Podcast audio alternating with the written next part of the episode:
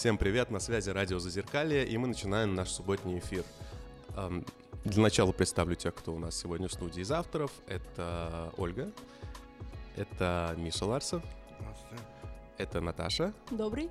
и я, Даниил. И сегодня у нас э, тема «Как сказки влияют на нашу психику», и в гостях у нас аб- абсолютно замечательный человек, это Анна Бену. Она писатель, преподаватель, культуролог и сказкотерапевт. Автор нескольких книг, э, таких как «Ты сказка» и, и сны Символизм, да, сказок и мифов. ты сказка и... Символизм сказок и мифов народов мира. Да, Анна, добрый день. Здравствуйте. Вот. На самом деле, я вот когда про вас читал, там просто столько всего. Вы много где были. Вы детство провели вообще, получается, в Южной Африке. В Замбии, да. Зам- Да, потом, потом вы приехали сюда, вы закончили одно образование по, по керамике, по-моему, если я не ошибаюсь. Да, ой, как вы глубоко узнали. Приятно.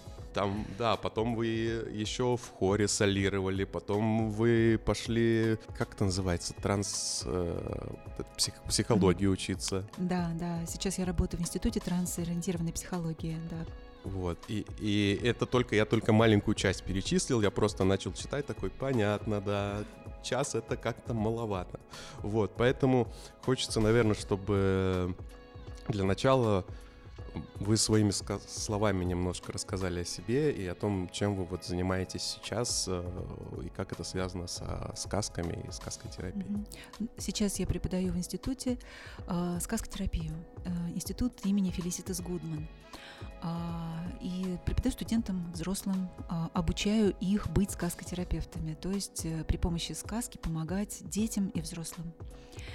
Что я могу сказать про, про этот метод? Очень его люблю, потому что он простой. И он у меня родился сам в работе с детьми много лет назад, э, когда я только пришла после первого своего образования работать в школу. И задумалась на тему, ну вот как помочь детям то, что они не любят, чтобы они полюбили учиться, например, да? Вот. Или а, вот дети дерутся, обзываются друг на друга. А, и, и вот как донести до них, а, понятное дело, они знают, что это что-то плохо, да? Но они не перестают от этого драться и обзываться, да? А, да, и оказалось, что сказка – это очень быстрый способ а, найти вот такой ключ к душе ребенка. А потом оказалось и взрослому тоже. Вот почему некие религии умерли, да? Допустим, нет египетской религии, но если мы читаем египетские сказки, они нам нравятся. И они понятны, да, любому человеку, кто читает египетские сказки. Нет шумерской цивилизации там и, или там майя ацтеков, но если мы берем мифы этих народов, да, а, они все равно нам понятны, они нам близки. А, Мы устроены одинаково и в мифах, сказках, архетипы, которые живут здесь, сейчас в каждом из нас. И если задать вопрос, вот два основных вопроса, которые я задаю людям, причем путешествовала много по миру и задавала вопросы детям а, в разных странах. Два ключевых вопроса сказкотерапии. Знаете, вот сказкотерапия, я считаю, что очень просто. Всего два вопроса, на которые надо ответить, а дальше можно терапию начинать. Где живет добро и где живет зло? Вот как вы думаете? Ну вот можно ко всем такой вопрос. Вот Да. я тоже внутри. внутри Да. нас, да. А если место показать, вот где внутри нас живет добро, а где внутри нас живет зло? Нужно заморачиваться или первое, или Первое, да, вот попроще? чувство. Вот Ну, где сердце, ощущать? сердце. Вот. сердце, да. А у вас, Наталья? Ну, Добро, да, где-то вот здесь вот э, в груди, посередине что-то такое теплое, большое, светлое, а зло, наверное, в голове больше. Да, вот эти два самые распространенные ответа. И причем так отвечают эм, в разных странах. Да? И в основном дети младшего э, школьного возраста вот отвечают одинаково. То есть тут, и они на грудь вот так ударяют по груди себя, да, живет э, добро и зло. И иногда говорят тут еще, бывают мысли злые, например, да. И дальше э, следующий вопрос. А с кем же сражается главный герой, если добро и зло внутри? И тут приходит откровение, что получается-то с самим собой. И где же тогда Кощей Бессмертный? И дети открывают, что тут он, получается, что это у меня внутри, это не какой-то посторонний Кощей, это мой Кощей. А почему его нельзя убить? Почему он бессмертный? И вот за что я люблю сказки, они так милосердно нам говорят, что если мы совершаем ошибки, нельзя себя убивать. То есть относиться жестоко по отношению к самим себе. Наш Кощей бессмертный, если мы будем мечом, копьем как-то бороться вот с собой, да, наказывать себя за э, ошибки. И вот э, сказка про Кощей Бессмертного говорит, как с ним можно добраться до своих иллюзий, до источника э, нашего несчастья. Да? Мы же все хотим быть счастливыми. Да, конечно, но мне так не приходит, кроме того, что нужно побегать за кроликом и найти яйцо. Как как-то не очень понятно, где там, ну, как добраться. там же э, сундук, в сундуке одно, потом другое, да. потом лук а, вот типа этот Многослойность чистишь, вот это, что ну да, как да, бы да. развивается Так вот, э, давайте откроем. Давайте сейчас откроем, как вот э, добраться до своего кощея экологично, не причинив себе э, вреда, да? А, помните, Иван идет и видит э, волчицу.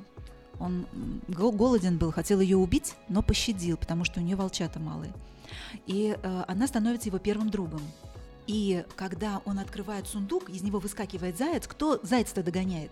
Волчица. Волчица как раз.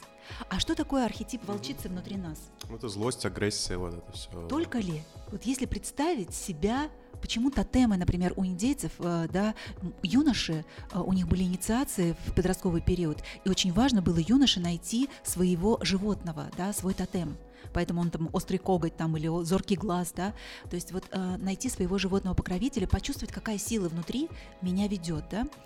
А, вот если э, вы хозяин леса, представьте, волку что-то угрожает в лесу, мы людей не берем, вот что-то угрожает вам в лесу, если вы идете в лесу как волк.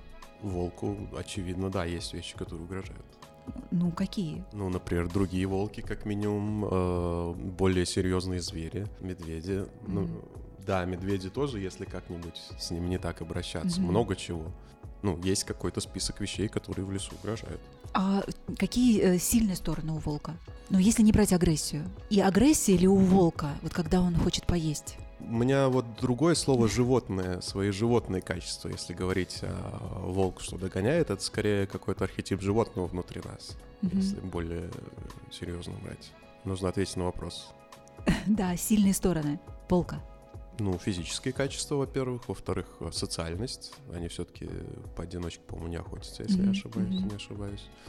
Ну, в основном это же волк. Физические качества и социальность. Вот такие да, да, да. Ну, собака это же тоже ну, как прирученный волк, то есть да, да, да. это значит, э, что какая-то защита волчат, значит, это вот э, преданность, значит, это э, все качества, которые у собаки, они в принципе у волка тоже могут быть, просто они более, ну такие дикие, дикие неприрученные, да, и волк он очень умный если он чувствует там опасность или там надо перейти э, ров по тонкому бревну, он перейдет. Ну, то есть... Э, да, смелость. Смелость. Да, вот вы сейчас сказали, да, ров по тонкому бревну. И вот смелость, качество такое. Если мы сравним волка с зайцем теперь, в сундуке-то заяц, да?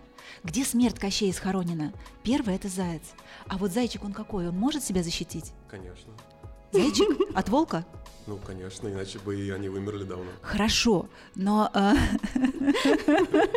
чем? Волк очень много всего Да, вот архетип зайца, его позитивные стороны, да, его ноги быстрые, чем он себя может защитить, да? Скорость, Скорость, это быстро сбежать. Маскировка. Да, маскировка, чуткий слух, да, уши поэтому они длинные у него, да, это природа дала ему такое э, качество защиты. Но если мы сравним зайца и волка, вот именно в сравнении, почему смерть Кощея в зайце, а не в волке, например, да?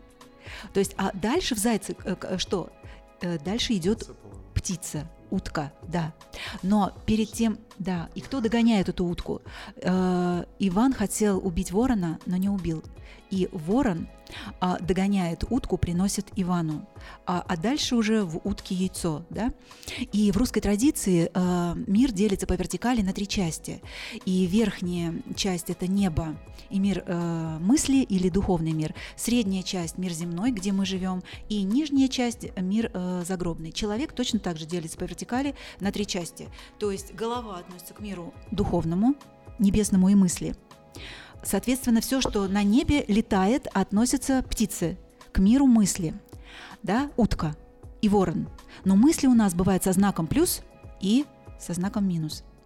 Вот. И ворон – это мудрость, с которой познакомился Иван перед тем, как прийти к этому сундуку.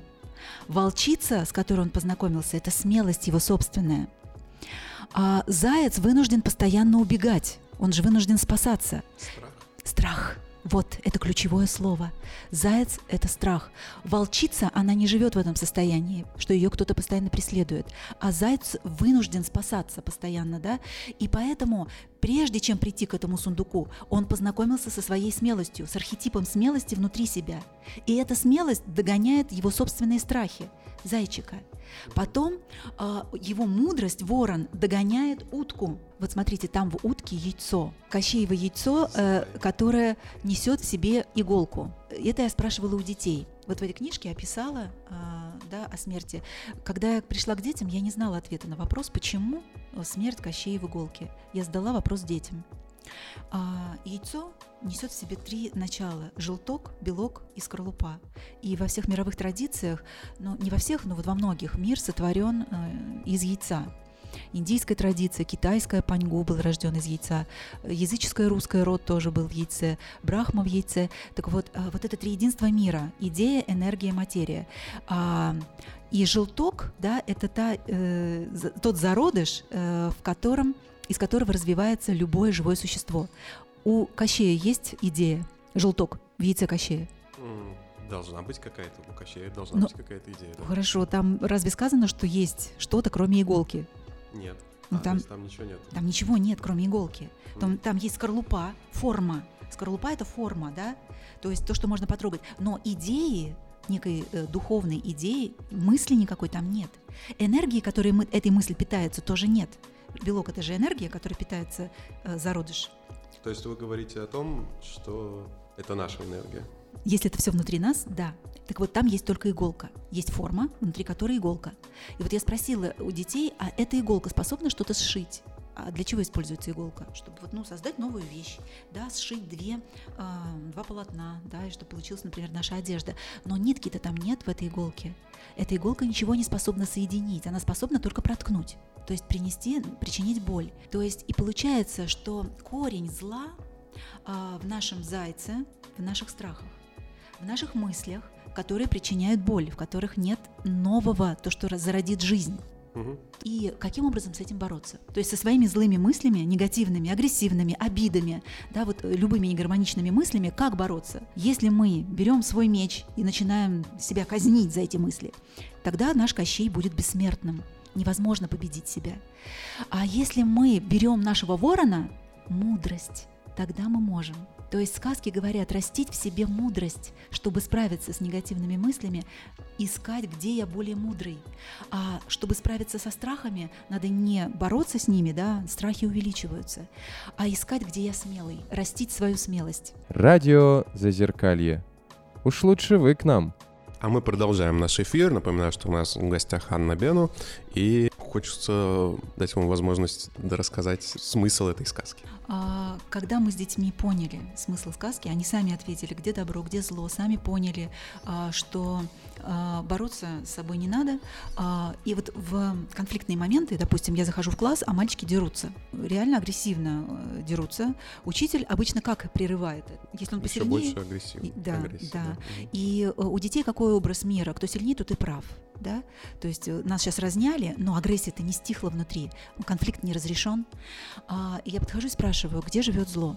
Но эти мальчики оба уже ответили. Внутри у них есть собственный ответ на этот вопрос. У них, э, во-первых, раз, разрыв шаблона, их никто не ругал не добавлял еще одну агрессию. Вот. А, они смотрят на меня и говорят, тут свой ответ они уже извлекли, еще раз повторяют. Но кулаки-то разжались, мышцы расслабились, они этим вопросом, я их перевела из состояния агрессии в состояние размышления. Они тут же расслабились, а я, э, потом я спросила, а кто хозяин вот этого вашего э, зла и агрессии? Они оба такие, я! Никому не хочется, чтобы они, ну, какое-то качество внутри меня было хозяином. Нет, я хозяин. Я дальше спросила, а, а вот сейчас кто хозяином был? У них глаза округлились, не хочется признавать, что э, как бы я был себе не хозяином, да, но драться они перестали и разошлись. И это осознание внутри осталось, что получается, что когда я даю волю собственной агрессии, я себе не хозяин.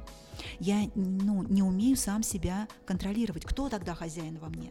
да, в этот момент. Немножко осознанность. А? Немножко осознанность. Да.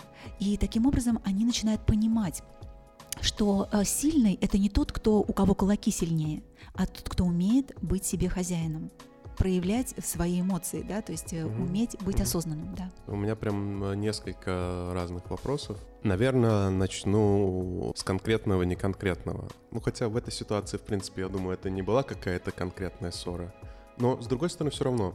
То есть, в общем, абсолютно понятно, а, о чем вы и как вы. Но, допустим, если есть какой-то конфликт, у которого, ну, есть какая-то причина, у которого есть какой-то сюжет, э, и его нужно как-то конкретно решить, там, выслушать этого ребенка, да, понять, из- из-за чего они дрались, найти какой-то выход, который их обоих устроит, и вот все это, это ведь тоже какая-то работа не абстрактная, а больше достаточно конкретная, она же тоже, наверное, важна. Обязательно, вот конечно, да. Выслушать обе стороны, да. Спасибо, что вы это сказали.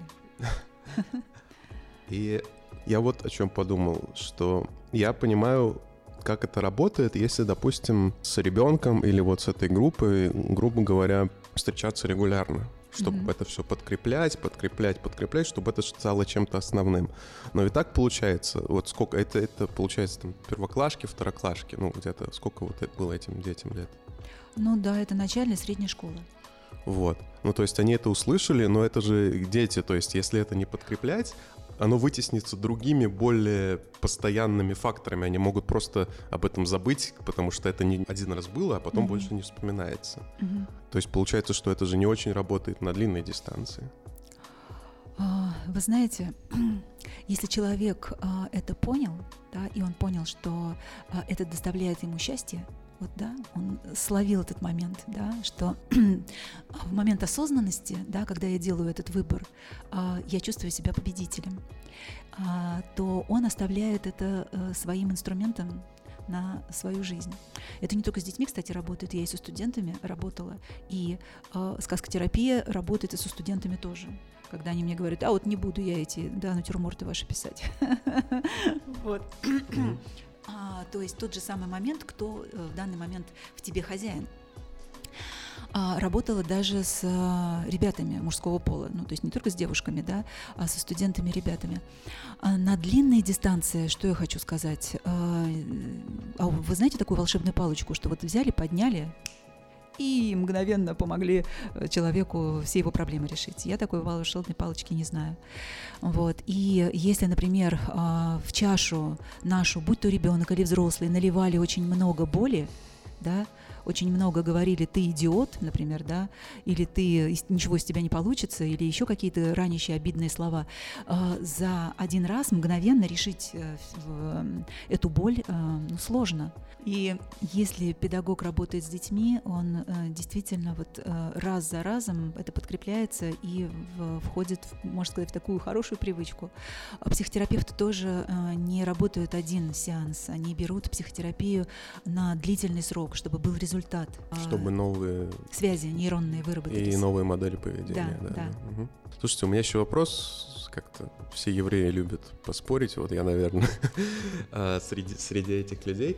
Вот вы сказали, что это классный момент. И тут я как бы я не совсем согласен. Я просто проходил, да, через такие вещи, когда можешь уже повести себя привычным образом, но вот у меня в этот момент просто в голове какой-то за долю, ну, за там долю секунды складывалась цепочка. То есть я знал прекрасно, что будет дальше, я понимал, что сейчас до короткой дистанции мне будет полегче, но на длинной дистанции станет только хуже. И я менял свое поведение и вел себя по-другому, соответственно, с другими последствиями, уже с другими, ну, с другими особенностями. Но это точно не, не самое сильное ощущение в моей жизни. То есть есть же куча всего, что это перевешивает. Вот конкретно, если вот к детям возвращаться, то есть, ну, я сейчас, допустим, фантазирую.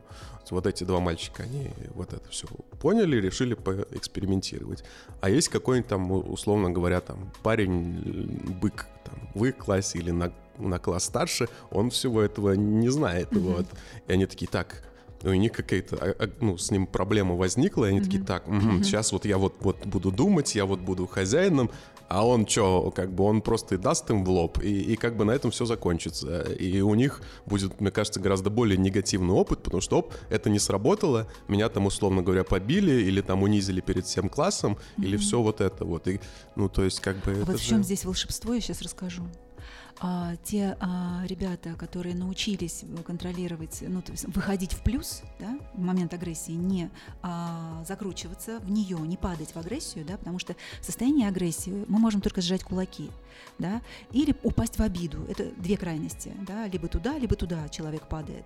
Тогда, если в обиду он упал, он проиграл, потому что, да, тут же агрессор ему тут. А если в агрессию, он может выиграть, да, кто сильнее тут. Вот. Но если он не упал туда, его не закрутило, вот эта негативная эмоция, ни та, ни другая, а, и он а, остался в спокойном состоянии, и из состояния покоя приходят неожиданные ответы, неожиданные слова для того человека, который нападает. И эти неожиданные слова могут агрессора, который хотел подраться, остановить. И слова, которые придут, это всегда неожиданно. Они приходят из состояния внутренней мудрости. Она есть даже у детей. Это иллюзия, что мудрые это только старые люди, да, ее можно накопить. Нет, мудрость есть и у детей, и у взрослых, у всех людей. У детей ее даже побольше, чем у взрослых. Бывает, да, да. Мне кажется, что даже если не нашлись слова для агрессора, и агрессор ударил, побил того человека, который э, в спокойном состоянии, но он знает, что он сдержался, а агрессор не сдержался, даже побитый, он может считать себя сильнее. А, вот знаете, тут такой, э, можно я, это опасный да. момент есть такой, потому что когда а, человек сдержал в себе а, негативные чувства, да, эти негативные чувства это как ежик, который мы проглотили, и он изнутри будет так или иначе, но где-то нас колоть и резать. Поэтому лучше не проглатывать обиды. А, если нас обидели, это высказать надо, но высказать экологично. И я вот э, учу детей и взрослых, как экологично высказывать, говорить про чувства. Не сам дурак, да, на нас наехали. А, какая у нас э, ошибка? Мы отвечаем ударом на удар, да, и это первая вот эта реакция э, происходит из обиды. А когда мы говорим про чувства, э, ну, например, те же самые дети, да, э, они дерутся, один другого сломал что-то, вот они лепили, и вот этот мальчик, один из которых дрался, у него отец сидел, и он носил нож в кармане и всех пугал. И э, я сначала думала, почему вот мальчик рядом сидит, он дрожит, постоянно дрожит, парнишка. А потом узнала, почему он дрожит, потому что у этого пацана нож в кармане, он реально угрожает. Говорит, а что, говорит, я сяду в колонию, у меня отец сидит, и мне ничего не будет, мне не страшно посидеть в колонии. Угу. Вот. Но этот мальчик потом в результате вот наших диалогов, работы со сказками, начал помогать детям другим, а, у которых он изначально ломал. И он понял, что когда я помогаю, я более крутой, потому что э, меня уважают за мое прекрасное, что я несу, а не э, уважают не потому, что боятся. И вот он словил этот момент, что когда меня уважают за то, что я покровитель, я помощник, это гораздо прекраснее чувство, чем э, когда меня боятся. Э, и вот те моменты, ну, например, э, вот тот момент приведу моя сестра шла в парке Кускова, и э, было темно, э, на нее накинулся э, человек с ножом и потащил э, в... Э, да, она психолог по образованию. И вот она подумала, что если я буду орать сейчас, то это все, да, жертва. Агрессору что нужно? Ему нужна жертва. А, чтобы она упала в состояние страха, правильно? Того зайчика самого. Тогда все. То есть она сама начала... А, то есть э, кричать ни в коем случае не надо. Если сопротивляться, тоже, то все, мгновенно можно умереть, да. А, то есть, э, что нужно сделать? Моментально подышать глубоко и расслабиться. Это очень важно.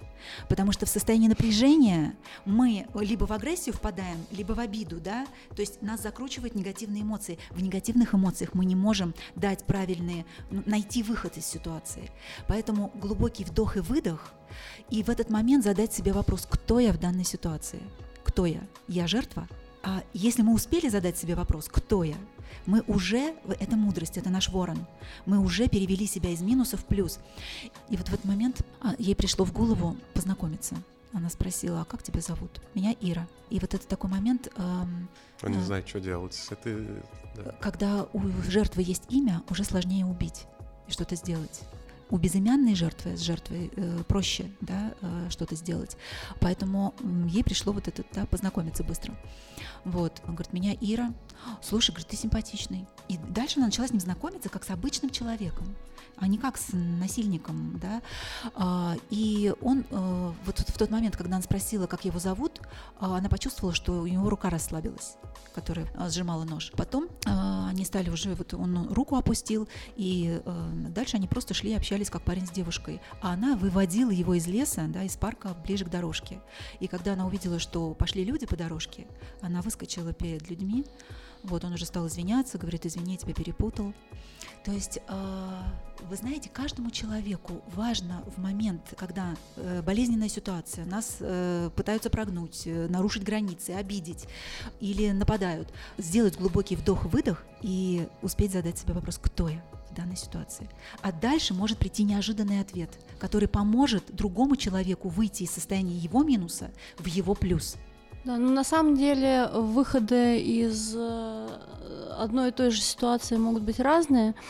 А, на меня как-то тоже напал человек, э, когда я была в переходе в туннеле. Вот, он схватил меня, зажал мне э, рукой рот, и я, я ни о чем не, не думала в, в этот момент, только испугалась, я просто укусила сильно его руку и заорала. Но заорала так, что туннель, у него, он же усиливает звук, и он искажает его еще. И просто он испугался и убежал. Прекрасно, вы выпустили свою волчицу. А, и этот архетип вашей смелости а, да, а, сработал так, что да, и это тоже выход. То есть у каждого выход может быть э, свой. Несколько да. дорожек, да. да. А? Ну. Несколько путей да, выхода из конечно. ситуации. Мне, кстати, в этом плане цигун помогает. Просто в какой-то момент мы с братом выясняли чуть отношения. Я чувствую, ну я уже просто, я уже просто весь киплю. Э, и он кипит, и все кипят, и все. И я просто в какой-то момент, так как занимался, я не знаю, на автомате я как-то просто беру и как бы всю эту ну, пусть будет, всю эту энергию как-то вниз опускаю, и все. И, то есть это не сказать, что было сильно осознанно. Я просто хотел успокоиться, у меня появилось вот такое движение, и дальше уже я сказал то, что мне действительно было важно сказать, что там, если есть какие-то проблемы, то типа давай их обсудим, ну, нормально сказал, вот.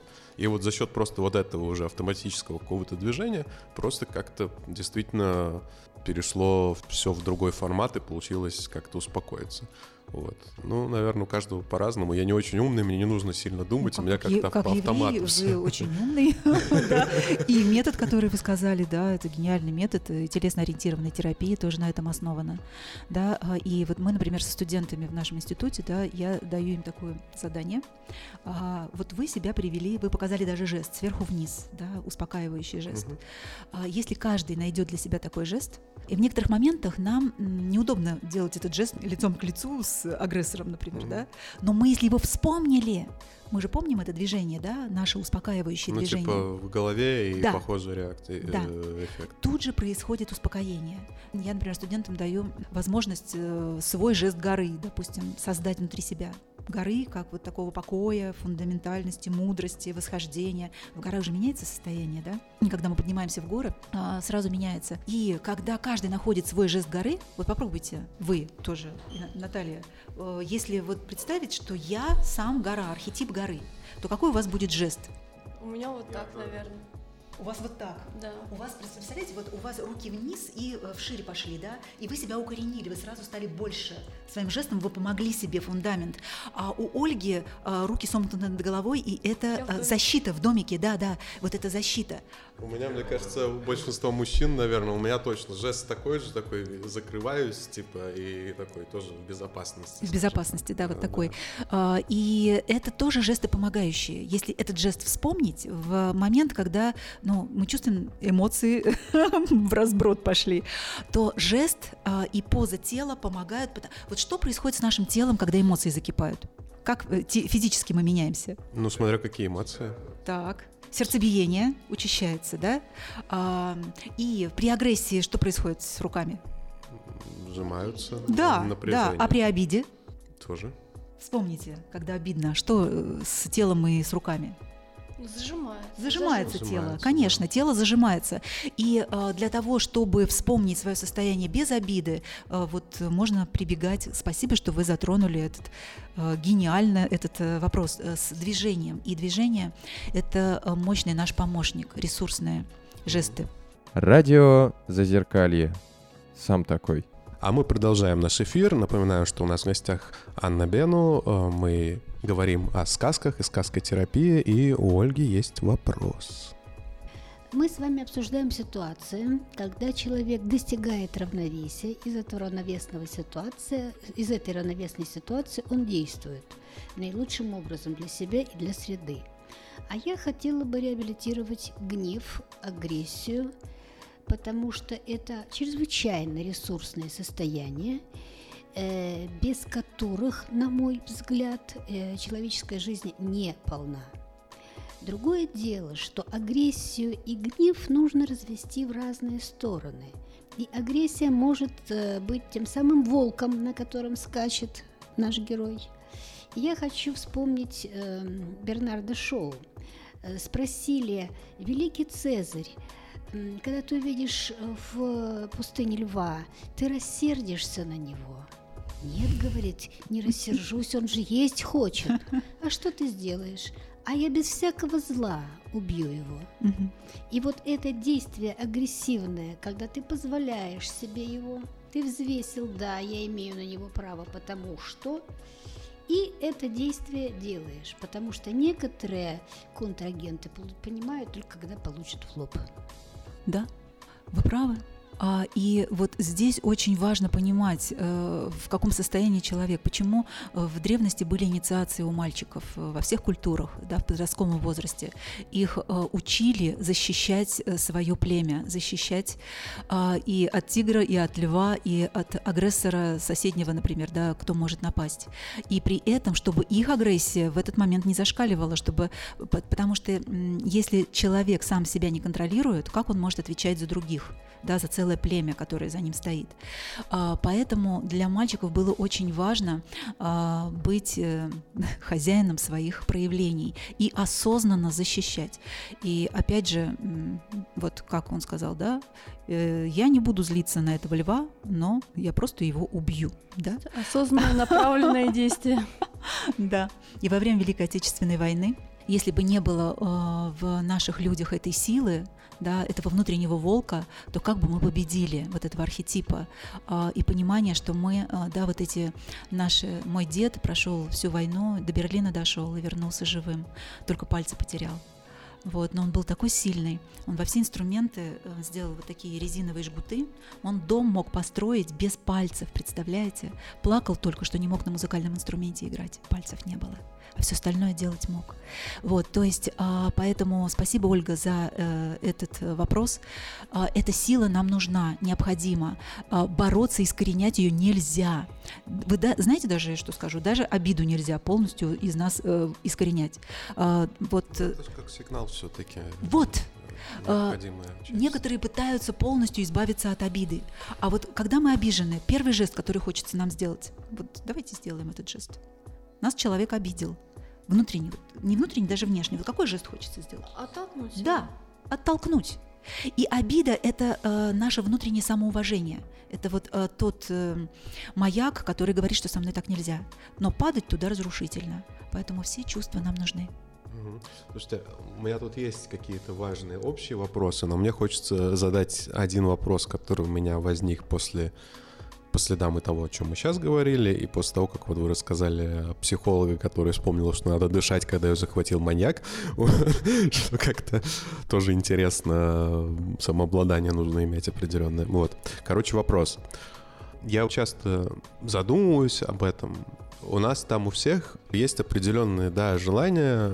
Мне кажется, вообще на этом многие конфликты строятся, которые нам хочется удовлетворить, но при этом нам кажется оно постыдным или нам кажется оно, причем не то, что не, только для окружающих, для самого, даже, даже для самого себя, даже себе признаться в этом как бы постыдно. И то есть вроде это желание есть, как удовлетворять непонятно, чувствуешь себя каким-то странным человеком с этим желанием, то есть это, это до нас только сейчас доходит, да, что как бы нормально злиться, нормально там испытывать весь спектр чувств, вот все вот это, но это как бы доходит только сейчас. Вот, и Собственно, наверное, это будет неправильно, но я сейчас не знаю, как по-другому выразить. То есть вот маньяк, тащащий, вот нападающий на девушку, это уже крайнее проявление, абсолютно неадекватное каких-то, ну, базово нормальных желаний. Ну, то есть, например, там, ну, у человека там есть, например, сексуальное влечение, допустим. Mm-hmm. И он в силу каких-то причин ряда вот доходит до просто до полного неадеквата, когда он просто нападает, ну, на женщину. Mm-hmm. Ну, то есть, если... Ну, но базовое это желание в этом не виновато, то есть виновата вот эта вот история. Вот как вот такие вещи, вот, наверное, вопрос, как вот такие вещи в себе различать, и чтобы видеть, что, может быть, иногда хочется сделать там плохие вещи, как там у моей подруги, которые были мысли о том, чтобы кого-то там убить, там, ну, в формате ОКР. Вот, и она боролась с этими мыслями. Возвращаясь э, базово, вот как увидеть, что на самом деле мысли вроде страшные, а за ними стоит реальная какая-то ну, неудовлетворенная потребность? Ну, знаете, просто нужно, это индивидуальное все. И каждый отдельный случай, он индивидуальный, нужно работать с человеком, искать корни этого чувства, да, этого желания, откуда оно. Скорее всего, э, ну, в основном все наши э, э, проблемы из детства. Угу. И это больше, по большей части, неудовлетворенные отношения с мамой и папой. Вот, то есть либо это мама была агрессором, либо папа. А, и не дали любви, принятия полного ребенку. И после, а, когда дети вырастают, а, неудовлетворенные желания проявляются в различных таких чувствах по отношению к другим людям. То есть эта потребность может быть, скажем так, не какая-то условная из пирамиды масла, очень условно, а потребность в чем-то, что не додали в детстве родители. Да. И вы знаете, э, все инициации, ну, вот я это слово говорю, да, оно многих пугает. В древности, в подростковом периоде для мальчиков и для девочек устраивали это как бы степень, этап перехода. Mm-hmm. Вот представляете, а, у девочки первые месячные появились. Вот у нее, она больше девочка никогда не будет. Она девушка теперь.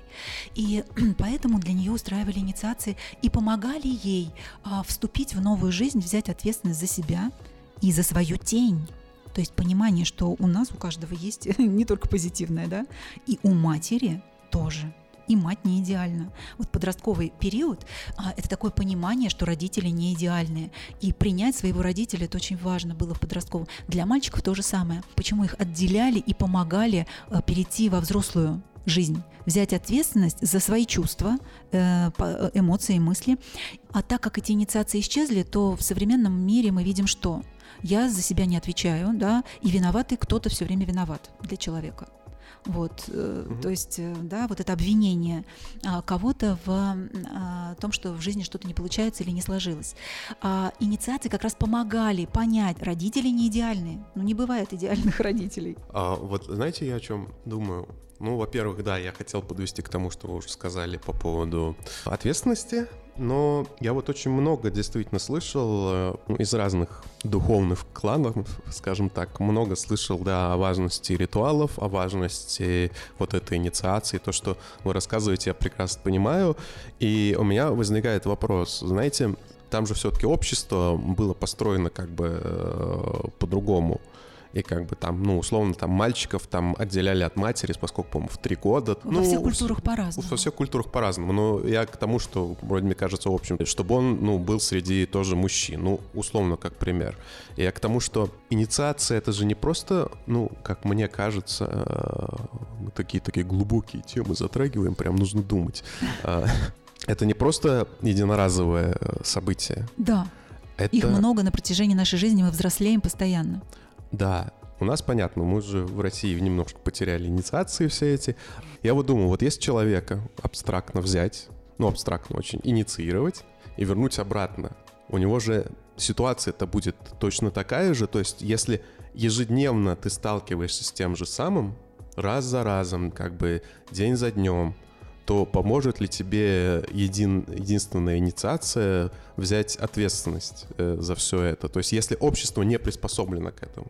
Вы знаете, а, в нашем обществе люди интуитивно теперь проходят инициации. И вот те, кто их прошли, а, у них в жизни обычно очень много чего складывается. А, то есть они понимают, что я захотел, я сделал.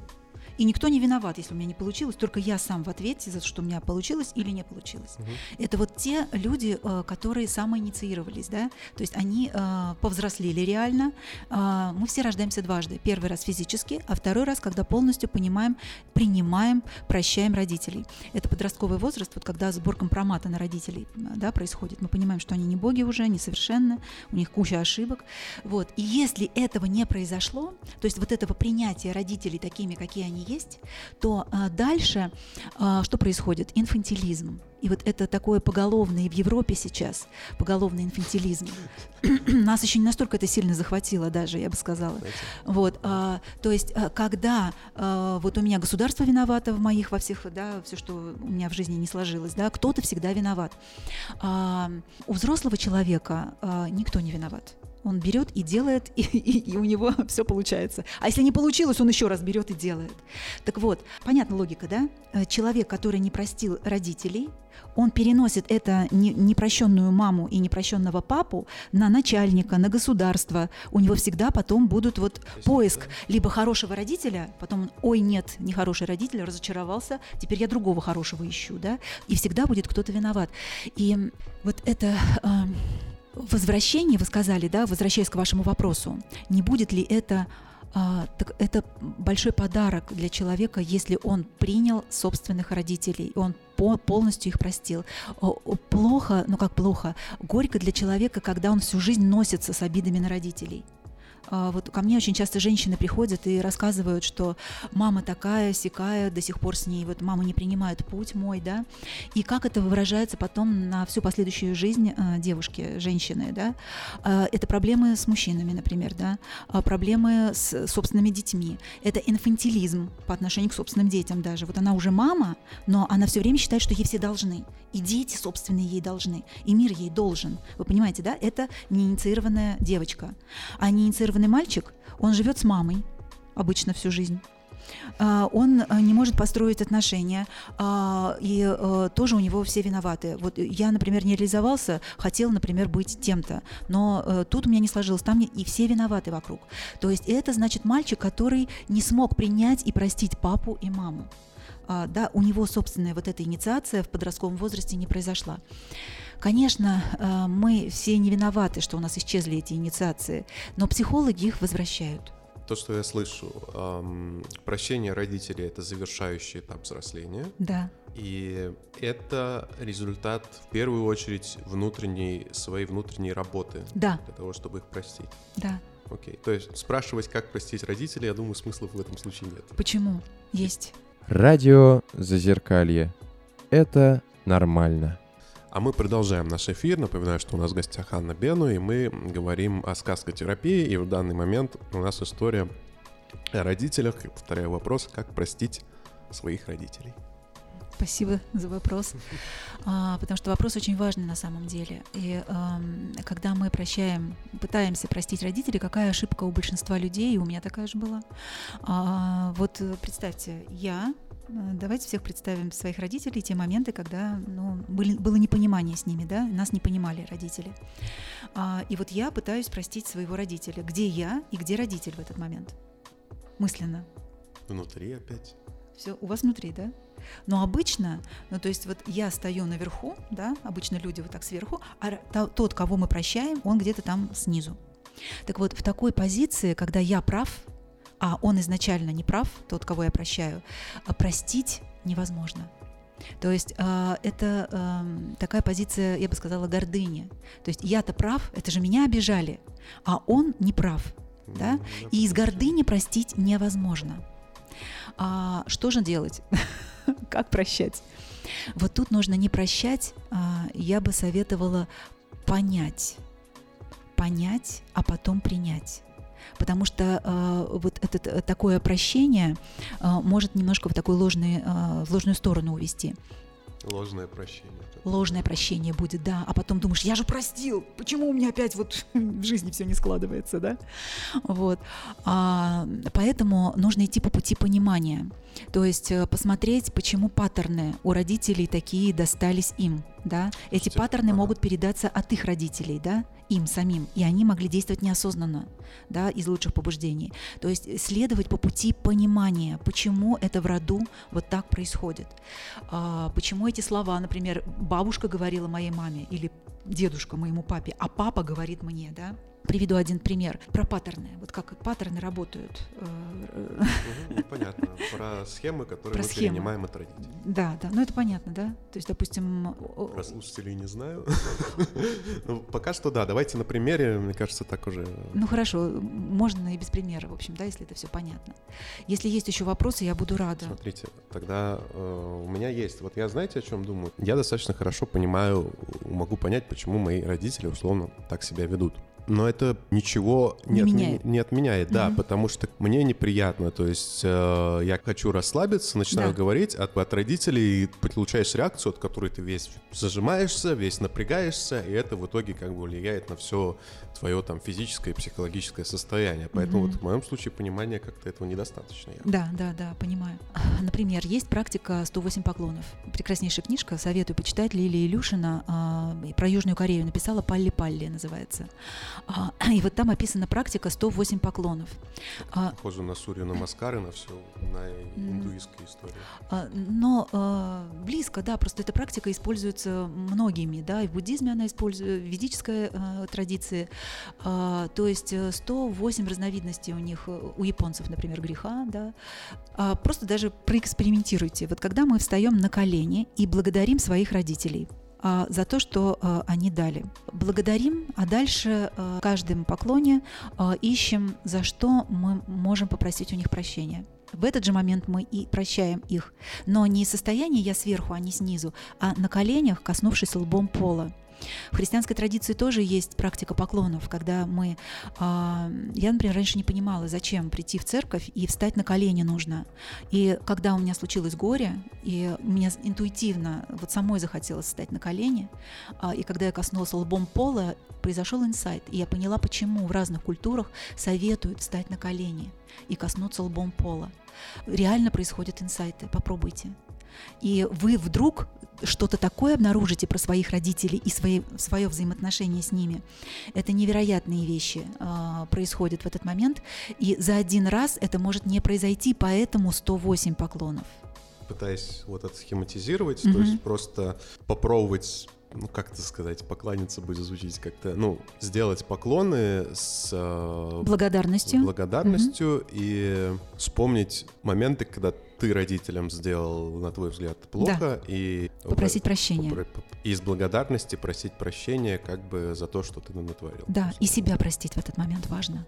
Потому что а, мы... Много целей сразу. Да, да, можно записать прям благодарность, потом а, попросить прощения у родителей за ту боль, которую мы им тоже причиняем. Мы же им тоже причиняем боль, да? А, боль не односторонняя в наших взаимоотношениях. И себя простить. Это очень важно, потому что мы часто забываем себя прощать и принимать. И вот э, расскажу такой случай. В Индии у меня была выставка а, картин на вилле Ри- э, Рино э, Индус, его так зовут. А, И он рассказал про свою историю. Он родился в Дели, э, нефтяной магнат, у него папа богатый. И он сказал, две профессии у тебя в будущем. Юрист или инженер? А сын говорит, не пойду, не хочу ни тем, ни другим. Папа сказал, лишу наследства. Так вот, мальчик закончил школу, и сбежал из дома, потому что он не хотел быть ни тем, ни другим. А, а папа лишил его наследства, папа сдержал слово. Так вот, а, он женился, родил ребенка.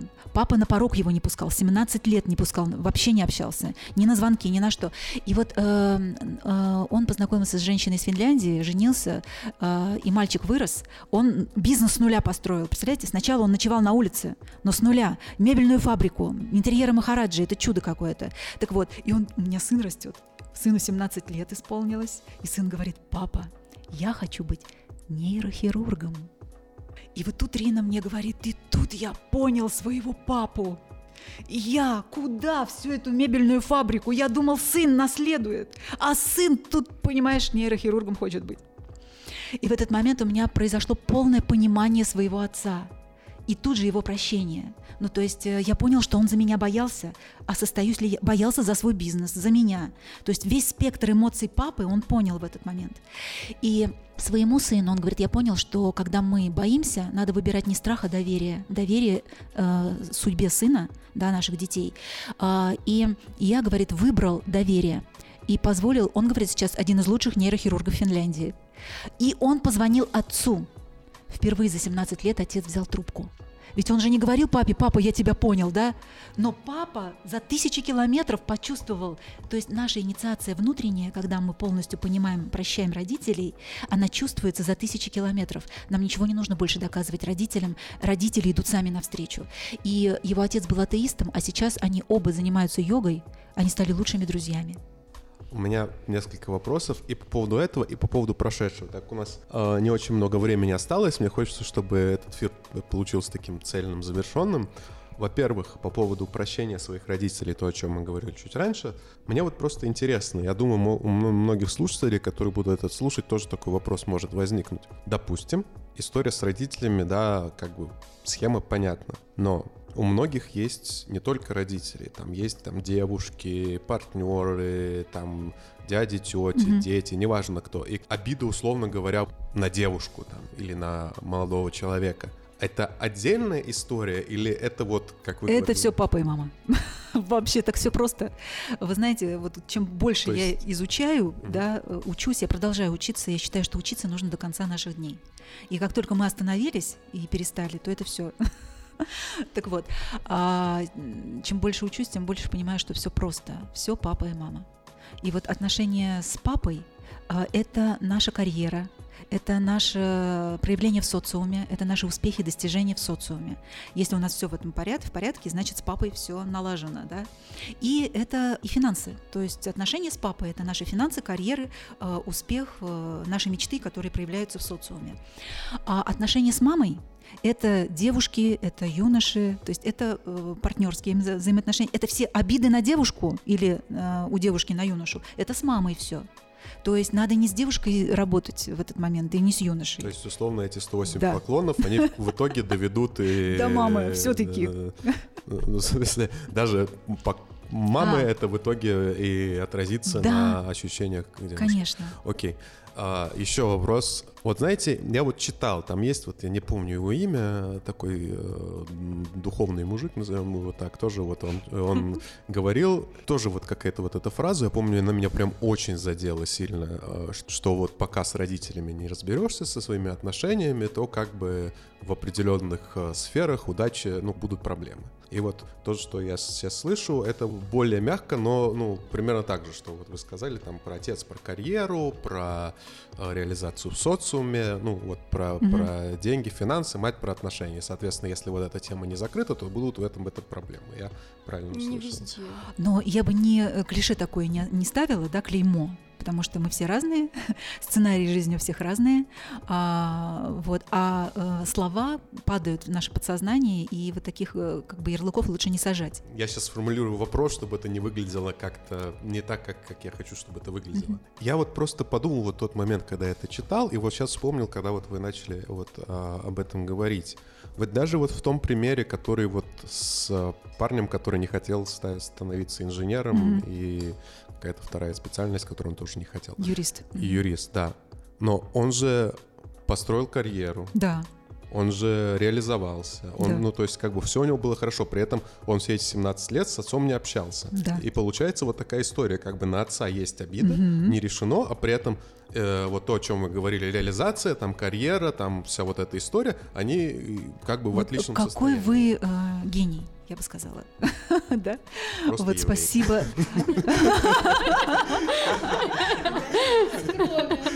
вот, э, вы затронули здесь, да, у нас под, под инициацией может быть много, да? И смотрите, он, этот мальчик, не остался под каблуком у папы, да? А, он прошел свое отделение от папы. В подростковом возрасте очень важно понять свой путь, свое предназначение и пойти по своему пути, а не по тому, который навязывают нам родители. И если э, ребенок остался под шапкой родителей, то есть родители сказали, ты будешь юристом, я не хочу, но иду, значит инициация не пройдена. То есть ребенок остается под влиянием родителей с пуповиной не перерезанной. Вот. Так он перерезал пуповину. То есть он свой, самоинициацию первую свою прошел. То есть он стал мужчиной сам. Он решил, я хочу, и я так сделаю, и это будет так, как я сказал. Он взял ответственность за свою жизнь сам, самостоятельно. Пошел в свой страх, ночевал на улице с шудрами, да, с низшими кастами. В Индии до сих пор кастовая система. Вот, а был из высшей касты. Так вот, а, но вторая инициация, она самая, да, вот это главное, простить родителей – у него не была а, пройдена. Вот. И э, отношения с собственным ребенком у него тоже не ладились до того момента, по, пока он не простил собственного отца. И это его вторая инициация, которая произошла, и он исцелил полностью, и у него теперь и с папой, и с сыном хорошо. То есть э, вот это его вторая инициация. То есть есть условно разные уровни да. Вот, хороший пример. Вот если первый уровень, если близко общаешься э, с отцом, но как бы, но при этом и вроде хорошие отношения, но при этом не реализовываешься в том, что не хотел, фактически твоя инициация, связанная с отцом, не пройдена, получается. Mm-hmm. То есть это так не очевидно. Если хорошие отношения с отцом, это не значит, что хороший Послушный мальчик да, это да, не да. инициированный мальчик. Если он послушный, хороший, вроде у них все хорошо, угу. но хорошо не потому, что э, я так решил, да, вот мужчина, да, вот юноша так решил, а потому что он просто конфликтов не хочет, да, быть да, хорошим да, да, да, сыном.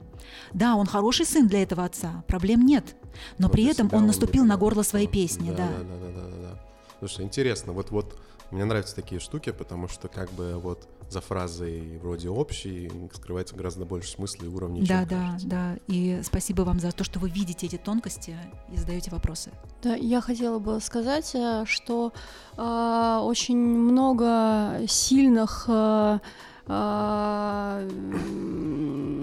вещей и действий происходит э, на пути преодоления. То есть э, тебе там может быть в чем-то хреново внутри, там ты там на родителей обижен или еще какая-то негативная энергия есть, она, если ее направляешь там в русло э, там, карьеры, творчества, еще что-то, она может давать довольно как бы большие плоды, но это не значит, что тебе сильно хорошо.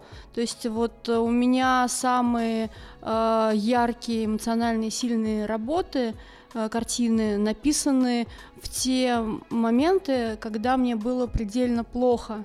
И это для меня был выход, это для меня была своя терапия, э, выплеск, причем я старалась делать добрые работы, радостные работы, там полет к солнцу, все что угодно, но чтобы выйти из ситуации. Но оно не до конца решало все равно э, не, не, не, ну, не убивал моих драконов. Uh, и то, что человек мог uh, построить там головокружительную карьеру, не знает, что он действительно был счастлив. Да. Ну вот как-то так. Да, да, спасибо. Да, Это еще правда. получается, что все самые красивые песни о любви написаны тогда, когда люди от этой любви страдают да. больше всего. Да, и картина Фриды Кала тоже такая боль но как она помогает другим. Так вот, э, резюме про что? Что не бежать от боли, а проживать ее. И те песни о любви, те картины, которые, в которых есть боль, они часто становятся а, терапевтическими для других, которые это слышат. Почему нас цепляет? Не никогда у всех все хорошо, да? Нас никогда не зацепит фильм, в котором всегда было все хорошо, а там, где был конфликт, и где была боль. И вот здесь, потому что... Но с выходом. Но с выходом, да, да. Можно мне вот завершить тем, что не бывает безвыходных ситуаций. И я работала в Крымске а после затопления. Вы знаете, что там было не наводнение, что затопили город специально потому что плотину не ремонтировали и воровали а, да, э, чиновники. И все чиновники знали, да, что спустят в 2 часа ночи плотину, да, и уехали. А город затопили. Представляете? И вот когда я приехала в этот город, а, я первый раз видела людей таких тихих. То есть такой шок был у людей, что их затопили, как мышей просто. Люди молчали, и э, вот это удивительное состояние в глазах людей, которых предали. Так вот, А, одни люди сдались, а другие построили себе новые дома. Это очень важно. А те, кто сдались, они решили, что государство виновато, и те, кто их затопили, да, они виноваты. Да? Дальше жизнь под откос идет. А те, кто не сдались, да, они понимают, что с ними так поступили, но они решили взять ответственность за свою жизнь в свои руки. Мы, знаете, мы собирались вместе в доме, которого не затопило, он был на вершине, а с теми людьми, у которых, ну, кто-то погиб, и вместе пели песни поддерживая друг друга. А, а вот с детьми мы там работали при помощи сказкотерапии. Дети боялись э, даже прикасаться к воде, потому что они выплывали из черной воды ночью. Вот. И а, мы создавали сказки о радуге, о воде, которая наверху, которая не страшная. Вот. И через сказки, через э, терапию постепенно дети перестали бояться воды. А потом поверили, что они волшебники своей жизни. Вот это очень важно, что я режиссер своей жизни. Вот а, когда это понимание есть, что я режиссер своей жизни, тогда что бы ни происходило вокруг, я всегда найду выход. Вот я хочу оставить этот посыл. Это хороший посыл, хорошее завершение. Вот, хотелось бы еще много чего обсудить, но формат такой. Вот, спасибо вам большое, что пришли, что поделились этим. Вот, спасибо нашим слушателям. Напоминаю, что у нас в гостях была Анна Бену. А авторы были Миша Ларсов, Наташа Золотарева. Всем пока. Ольга с Андреем. Спасибо. И я, Даниил. Благодарю. Всего доброго. Хороших вам выходных.